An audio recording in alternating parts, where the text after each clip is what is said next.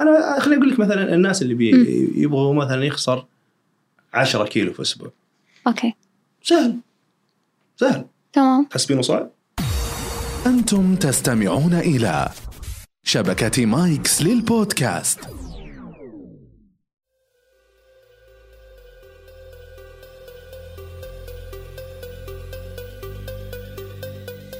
بروتين هو المكمل الأساسي لجسم الإنسان، وإحنا في عائلة بروتين حابين نكون المكمل الأساسي لحياتك. معكم نوال العمري، فرد من عائلة بروتين، وإحنا في بروتين حابين نشكركم جداً على تفاعلكم اللي فاق تصوراتنا مع بداية البودكاست، واليوم جايينكم بحلقة جداً جداً مختلفة.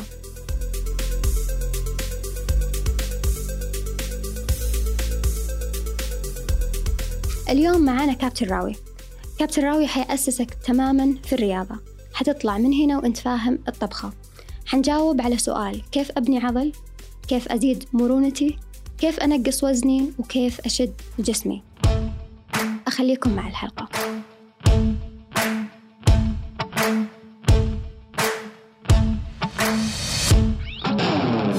راوي، يا هلا ومرحبا. أهلا فيك.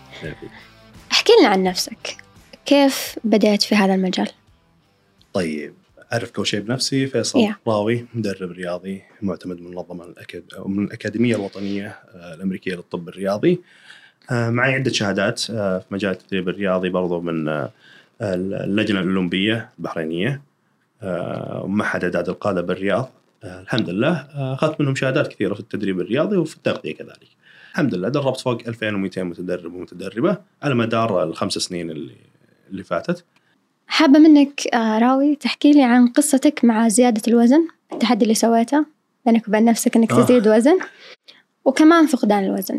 من ناحية التحدي هذا، هو الحقيقة كنت أتكلم عن موضوع من المواضيع كان عن التكميم الحقيقة، وكنت أتكلم عن من الناس اللي فعليا بتحتاج التكميم ومن الناس اللي ما بتحتاجها، بحيث أنه أنشر المعلومة للناس بحيث أن يكون فيها خيار، أنت تختار هل أنت في حاجتها أو لا، بحيث أنك تعرف تحدد الآلية المناسبة لعملية التكميم. الإشكالية رد علي أحد المتابعين يقول: أنت ما كنت سمين علشان تقول لنا لا تسوون تكميم وكذا. جميل. قلت أوكي، هذه فكرة تحدي. طبعا أنا كان وزني 85 أو قريب من 85، فقلت بزيد وزني إلى 100 بدون ما شو يسمونها أمارس الرياضة. طبعا خلاص بزيد وزني ل100 سمنة شحوم. طبعا أنا أريد، أصلا كان عندي كتلة عضلية، لكن اللي بوضحه للناس أنه برضو أقدر أخف بعد ما أزيد وزني، أقدر أخف وزني وبدون ما أسوي عملية تكميم وبدون ما حتى أخذ حوارق دهون والآخري. جميل. فوقفت ممارسة الرياضة. طبعا كان جسمي الحمد لله فت. الإشكالية أنه ضرب عندي العامل النفسي. هل شخصيتك تحس تغيرت لما سمنت؟ أي. أي. أحكي لي الفرق. حتى الثقة قلت شوي. أحكي لي. صرت أتنرفز بسرعة أول شيء. تمام. أقدر أقول لك الإيجابية اللي أنا كنت أشعر فيها لما سمنت أقل. تمام. الثقة أقل. طيب، لما ناظر الناس حاليا في الوقت الحالي، الأغلب خاملين والأغلب مو قاعدين يتحركون. أنا كشخص غير واعي في مجال الرياضة، كيف أبدأ؟ سو أول خطوة قلت أنه يناظر الحالة الصحية تبعته، يشوف حالته الصحية أول شيء. أوكي. إذا حالته الصحية تسمح له أنه يمارس الرياضة، يبدأ يوعي نفسه ويقرأ في مجال الأساسيات في الرياضة. طب إيش هي الأساسيات؟ مثلا عندنا أول شيء عندنا 4 أنواع من التمارين الرياضية. تمام؟ أوكي. عندنا التمارين القلبية التنفسية. تمام. المعروفة بالكارديو طبعا، تسمى هوائية كمان، التمارين الهوائية. أوكي. طبعا التمارين القلبية التنفسية لها توصيات معينة، أقل شيء نص ساعة يوميا بتكون كافية. جميل.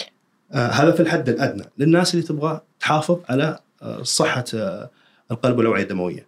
أعطينا أمثلة على التمارين القلبية التنفسية. عندنا كارديو والمشي، الليبتيكال، تمارين الجهاز الليبتيكال، الهرولة، هذه كلها تندرج تحت السباحة. ممكن السباحة كذلك الملاكمة تندرج تحت تمارين قلبية تنفسية. عندنا برضو تمارين المقاومة أو تمارين الحديد المسمى الاسم الشائع لها. عندنا 4 أقسام وتندرج تحت الأقسام هذه الرياضات بأشكالها وأنواعها. القسم الأول تمارين القلبية التنفسية، القسم الثاني اللي هو التمارين المقاومة، القسم الثالث اللي هو تمارين التمدد، والقسم الرابع اللي هو التمارين الوظيفية. فتمارين القلبية التنفسية تركز على قدرة القلب والأوعية الدموية على نقل الأكسجين في أنحاء الجسم بشكل بجودة عالية. تمام؟ ممكن نقول هي التمارين اللي تزيد نبضات القلب أو تحرك عضلات القلب.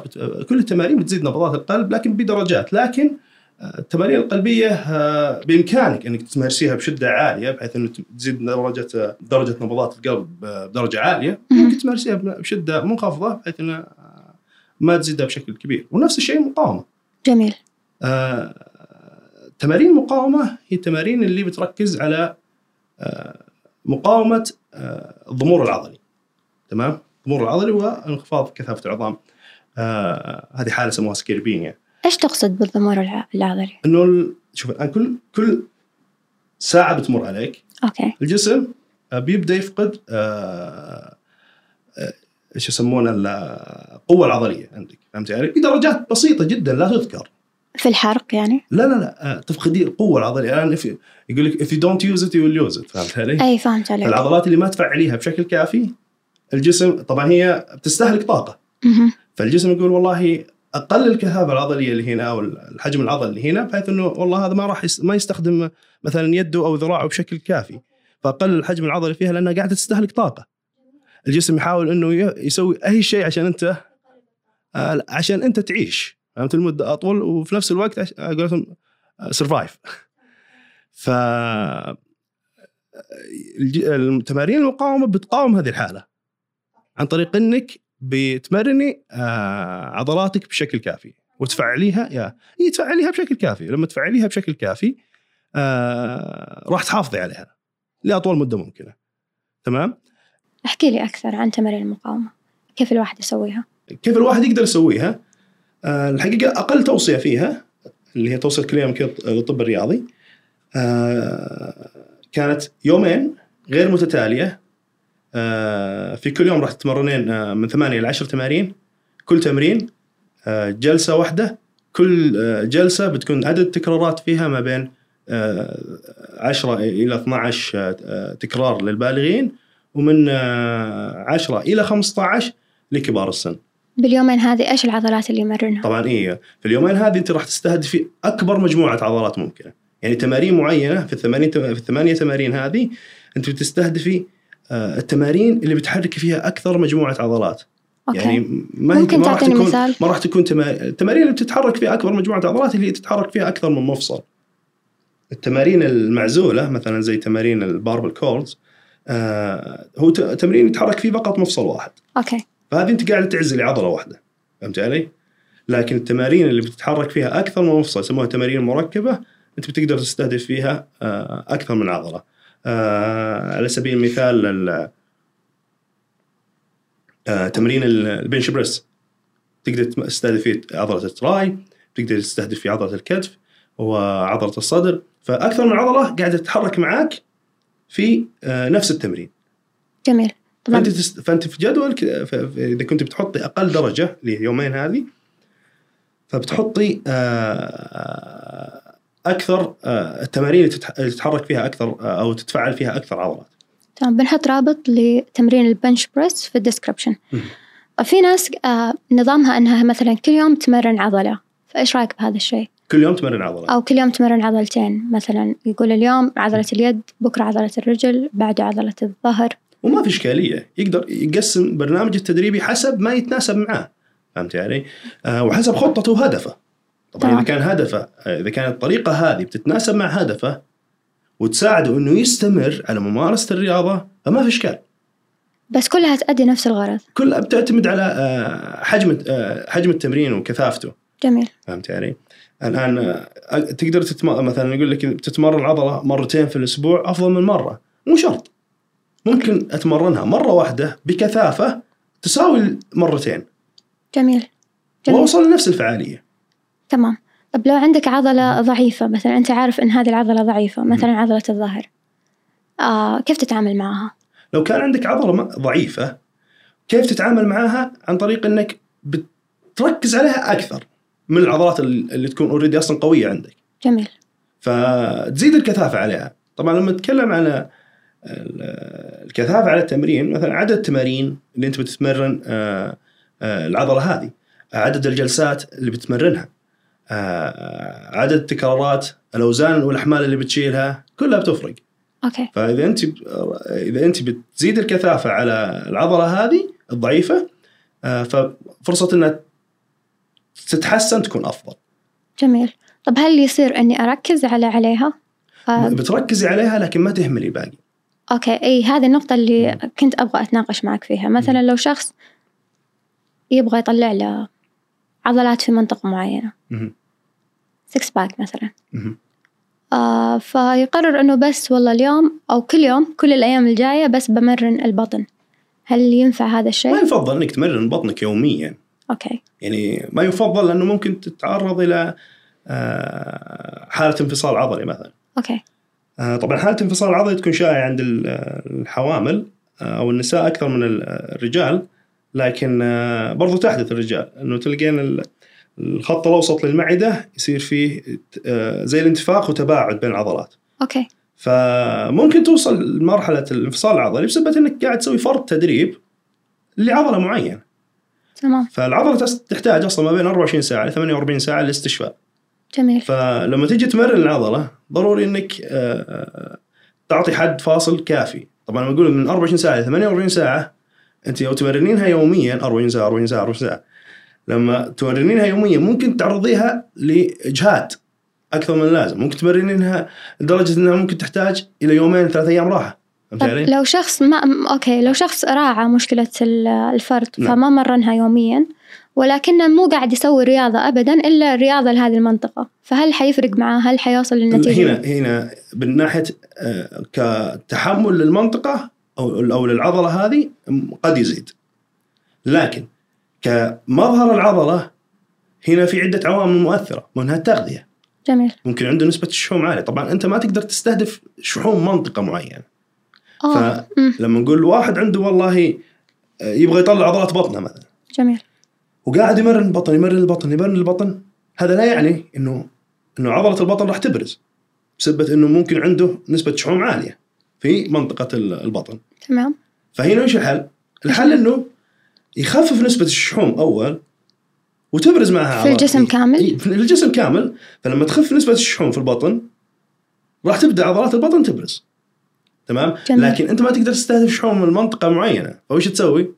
مرن جسمك كامل. فعليا ما تقدر تستهدف. ما تقدر تستهدف شحوم منطقة معينة. هي دراسة عام 2017 بس اللي بيّنت إنه قد لما تتمرن منطقة معينة بكثافة أعلى قد إنه تعزز من استخدام الشحوم الموجودة فيها كمصدر للطاقة، لا وبالتالي تخس. أوكي. أو تخف، لكن العديد من الدراسات تبين العكس، إنه صعب إنك تستهدف دهون منطقة معينة. حابة أسألك راوي، إيش التمارين اللي تساعد على شد الجسم؟ طيب، التمارين اللي بتساعد على شد الجسم اللي هي تمارين المقاومة، بحيث إنك تبني كتلة عضلية، فهمت علي؟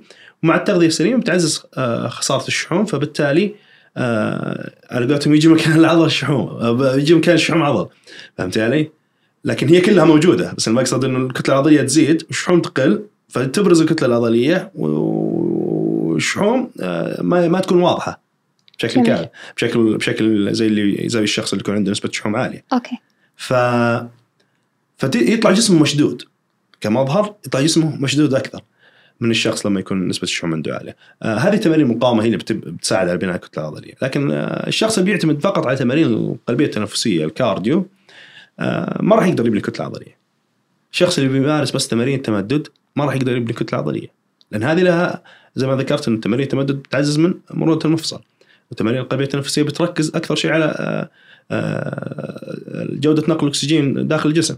أوكي. تمام. جميل. لكن التمارين القلبية، التمارين المقاومة هي اللي بتعزز من البناء العضلي. تمارين التمدد هي التمارين اللي بتعزز من مرونة المفصل. تمام. بس إيش هي؟ إيش نسوي؟ لكن إيش هي؟ بتنقسم عدة أنواع. أوكي. طبعا عندنا التمارين طبعا لها مصطلح اسمه إطالات. أوكي. فيندرج تحتها الإطالات الثابتة وإطالات حركية وإطالات يسموها التيسير العصبي العضلي. تمام. وكل واحد فيها لها طريقة. ففي الإطالات الثابتة تكون الحركة إطالة العضلية نفسها. طبعاً تقصد بالإطالة هو نفسه مصطلح الاسترتشنج. الاسترتشنج إيه. وكمان ممكن يكون هذا نوع من أنواع اليوغا. هي بالضبط. تمام. هي اليوغا أصلاً رياضة تندرج تحت تمارين التمدد. جميل. فالإطالات الثابتة الآن تكون بدون حركة. أنت وأنت ثابتة في مكانك بتنزلي لدرجة مثلاً بتسوين إطالة لعضلة الهامسترينج. أوكي. وأنت واقفة بتنزلي مثلاً لين تلمسي أصابعك مثلاً. الهامسترينج تقصد فيها؟ هي عضلة الفخذ الخلفية. جميل. تمام. فأنت بتنزلي آخر درجة. فهمتي علي؟ وتثبتي. هنا إطالات ثابتة. تمام. أوكي. وتندرج برضه تحت أنواع. وفي عندك الإطالات الحركية اللي هي مثلاً شفتي لاعبين البيسبول كيف بيتحركوا؟ أي. زي كذا. أي. بس بيسوي نفس الحركة مثلاً لكن بمد للجسم. أوكي. فهذه يسموها ويكرروها طبعاً. في نوع من أنواع الرياضة اللي يتحرك كذا بشويش، أتوقع رياضة صينية. تايشي. ممكن هذه تكون تمدد كمان. فيها نوع من التمدد. أوكي. وفي عندنا الإطالات التيسير العصبي العضلي، هذه تحتاج شخص آخر يساعدك فيها. طبعاً هي عبارة عن مد ورخي 10 ثواني تمدين 10 ثواني ترخين. طبعاً أنت فعلياً هي الفكرة هنا أنك تؤدي حركة التمدد لأقصى درجة ممكنة، بس لازم أحد يعاونك إنه إنك تؤدي الحركة هذه. في كثير يسألون عن تمارين لزيادة المرونة أو كيف يزيدون مرونة جسمهم، فهل نقدر نقول لهم إنه المكان اللي تروح له هو هنا، هو تمارين التمدد؟ ممتاز. رياضة تمارين التمدد والرياضات اللي تندرج تحتها مثل رياضة اليوغا بتعزز من مرونة الجسم بشكل عام. فالشخص اللي يبغى يزيد من مرونته أنا يفضل إنه يروح يقرأ كثير في تمارين التمدد والتمارين اللي ممكن يسويها للجسم بشكل عام، فهي اللي بتعزز المرونة. جميل. هل أقدر أقتصر على نوع محدد من الرياضات؟ حسب هدفك طبعا، لكن لصحة الجسم عامة لا، يعني لازم تتمرن تمارين قلبية تنفسية، لازم تتمرن تمارين مقاومة، لازم تتمرن تمارين تمدد. تمام. لا برضو لازم تتمرن تمارين وظيفية على أساس أنه تحافظ على صحة جسمك ووظائف جسمك بشكل كافي وفعال. يعني لو ما سويت هذه الأشياء كلها، لو مثلا بس أنا ركزت على التمدد مثلا أو بس ركزت على المقاومة، إيش الأضرار اللي ممكن تصير؟ خلني أضرب لك مثال على شخص عنده اللياقة القلبية عالية، يعني عادي أنه يمشي مسافة طويلة بدون ما يوصل لمرحلة أنه يحس بالتعب اللي يلهث من التعب. طبعا هذا الشخص عنده كذا لأنه جودة نقل الأكسجين عالية. الإشكالية إذا ما كان يمرن عضلاته بشكل كافي أنه ممكن يوقف، مثلا لو قلنا أن شخص بيروح يصلي يوميا ما شاء الله المسافة مثلا قلنا 5 كيلو، متعود أنه يمشي 5 كيلو هذه يوميا، وبسبة أنه يمارس مثلا تمارين قلبية تنفسية فعادي 5 كيلو هذه عادي عنده مثلا، وقلنا على سبيل المثال. جميل. فمع كبر السن، مع مرور الأيام وكما كبر سنه عضلاته بتضعف. تمام. فالنشاط البدني اللي هو قاعد يسويه ما عاد صار كافي، فيحتاج أنه يفعل عضلاته بشكل أكبر وأكثر أساس يزيد تحملها مثلا وقوتها. فممكن العادة هذه اللي هي 5 كيلو اللي قطعها دائما أنه تنقطع العادة هذه بسبب أنه ممكن يعاني من آلام في العضلة شوف لاحظ اللياقة القلبية عنده كويسة، لكن الآلام اللي في العضلة اللي تجي هذه سببها أنه إهمال تمارين المقاومة أو التمدد. أنا بتكلم لك عن النقطة هذه. فأهمل تمارين المقاومة فترك العادة هذه بسبب الآلام اللي تجي. طيب بالنسبة لتمارين التمدد بيرافق هذه الحالة، قد يرافق هذه الحالة إذا كان هو مهمل تمارين التمدد آلام في المفاصل، فتتراكم عليه الآلام هذه كلها، فخلاص أنا ليش قاعد أمشي للمسجد، أخذ السيارة مثلا، وممكن هذا إذا كان متوفر عنده سيارة مثلا، وممكن يترك العادة هذه نهائيا وتأثر عليه من ناحية صحية، فبتبدأ إيش أمراض القلب وأمراض أو فرصة زيادة الوزن ونحوها تزيد، وبالتالي ممكن يصاب بعدة أمراض بسيناريو أو آخر.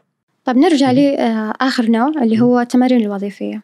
أحكي لي أكثر. التمارين الوظيفية هي التمارين اللي بتعزز من مهارات التوازن. مهارة التوازن كثير من الناس مهملها. مثلا الآن خليني أقول لك مثلا التمارين اللي مثلا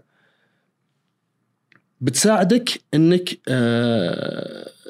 توقفي متوازنة وثابتة بدون ما يصير في خلل، أو بدون ما تتعرض إنه تسقطي وتطيحي.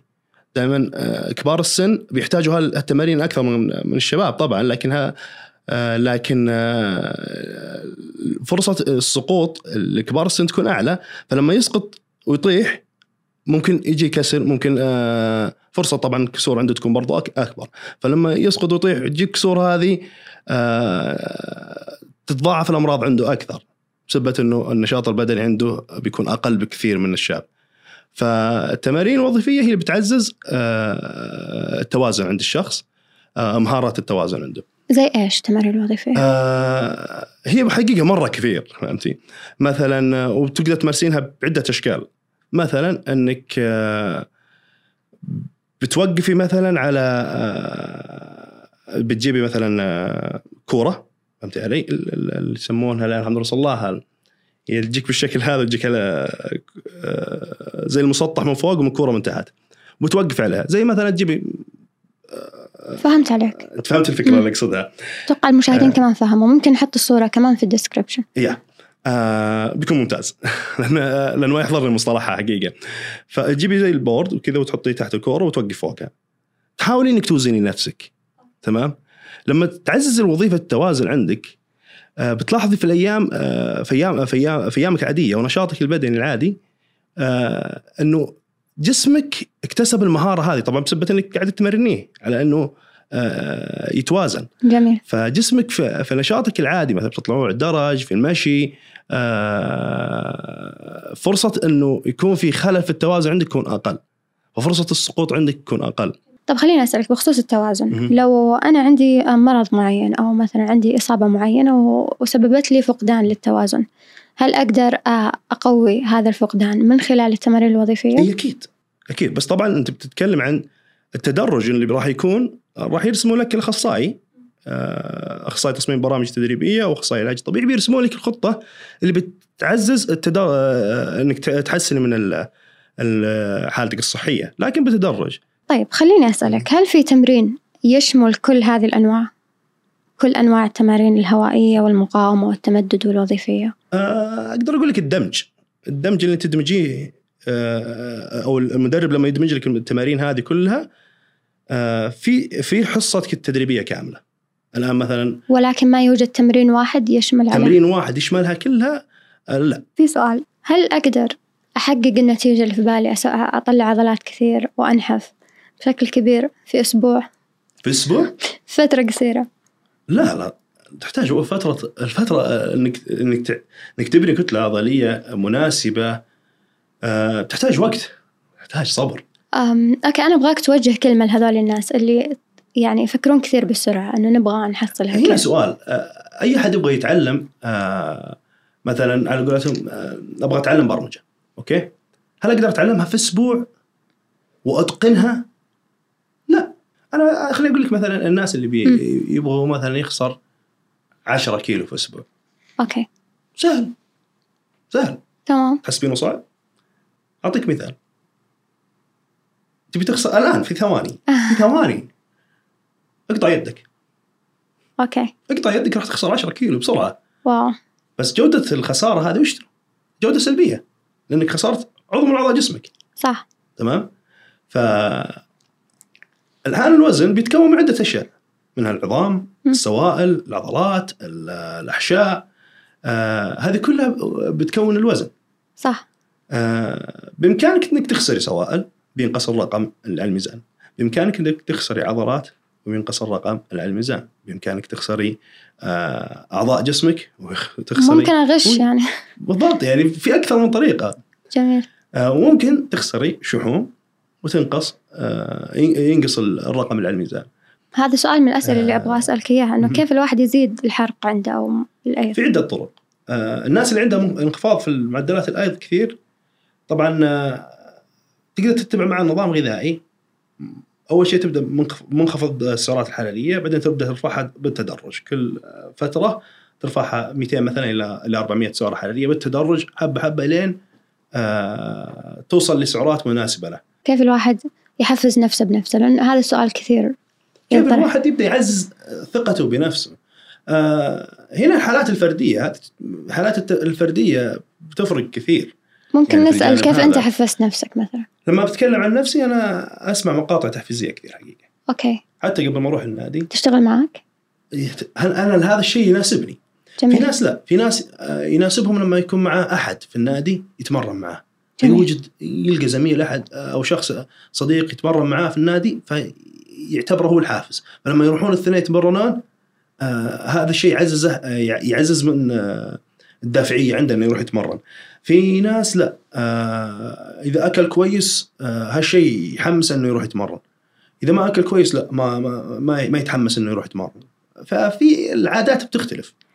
فخلنا نقول لهم، لكن أنا أقول إنه الشخص لو يجرب يسمع الكلام التحفيزي راح يفرق معه مرة كثير. تمام. فخلنا نقول لهم لأصدقائنا إنه إذا أنت مش متحفز، مسؤوليتك أنت أنك تحفز نفسك، مش عذر أبدا أنك تقعد وما تسوي شيء لأنك عندك مشكلة في التحفيز أو عندك مشكلة في قوة الإرادة. يعني لو يسعى الشخص أنه يحفز أو يقوي إرادته، يسعى بنفسه أنه يقوي إرادته، راح يقدر. أكيد راح يقدر، بس لازم يوجد الطريقة اللي تتناسب معه. جميل. فهنا حالات فردية مرة كبيرة، الفارق الفردي مرة كبير. فأبحث عن الطريقة اللي تتناسب معك عشان تزيد قوة إرادتك وتحفيزك. جميل. لو أسألك عن الصفة المشتركة بين الناس اللي نجحوا، حققوا النجاح في التدريب، وصلوا لنتائجهم وحافظوا عليها، إيش الصفة المشتركة بين هذول الناس؟ حب السعي. جميل. اللي يحب يسعى لهدفه بجدية راح يوصل لهدفه. الناس اللي فقط يغلبها الحماس، إنه والله أنا أبغى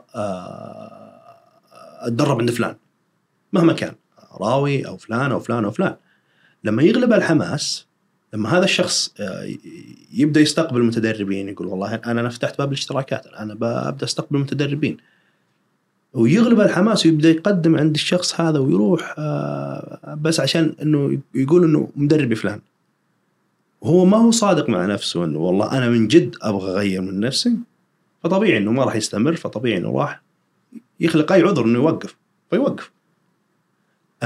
بعكس الناس اللي يكون عندها السعي بجدية، حب السعي بجدية عالية، لا هذا لا، مهما كانت الظروف يحاول إنه يتكيف عليها بحيث إنه يقدر يحقق هدفه فاستمر، فلما استمر وصل لهدفه. فالسر دائما في الاستمرارية.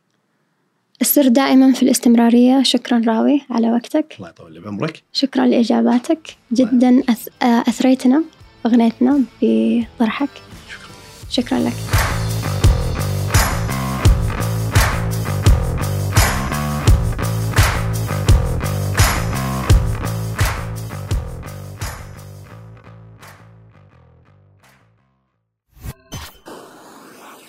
مايكس صديقك المفضل الجديد.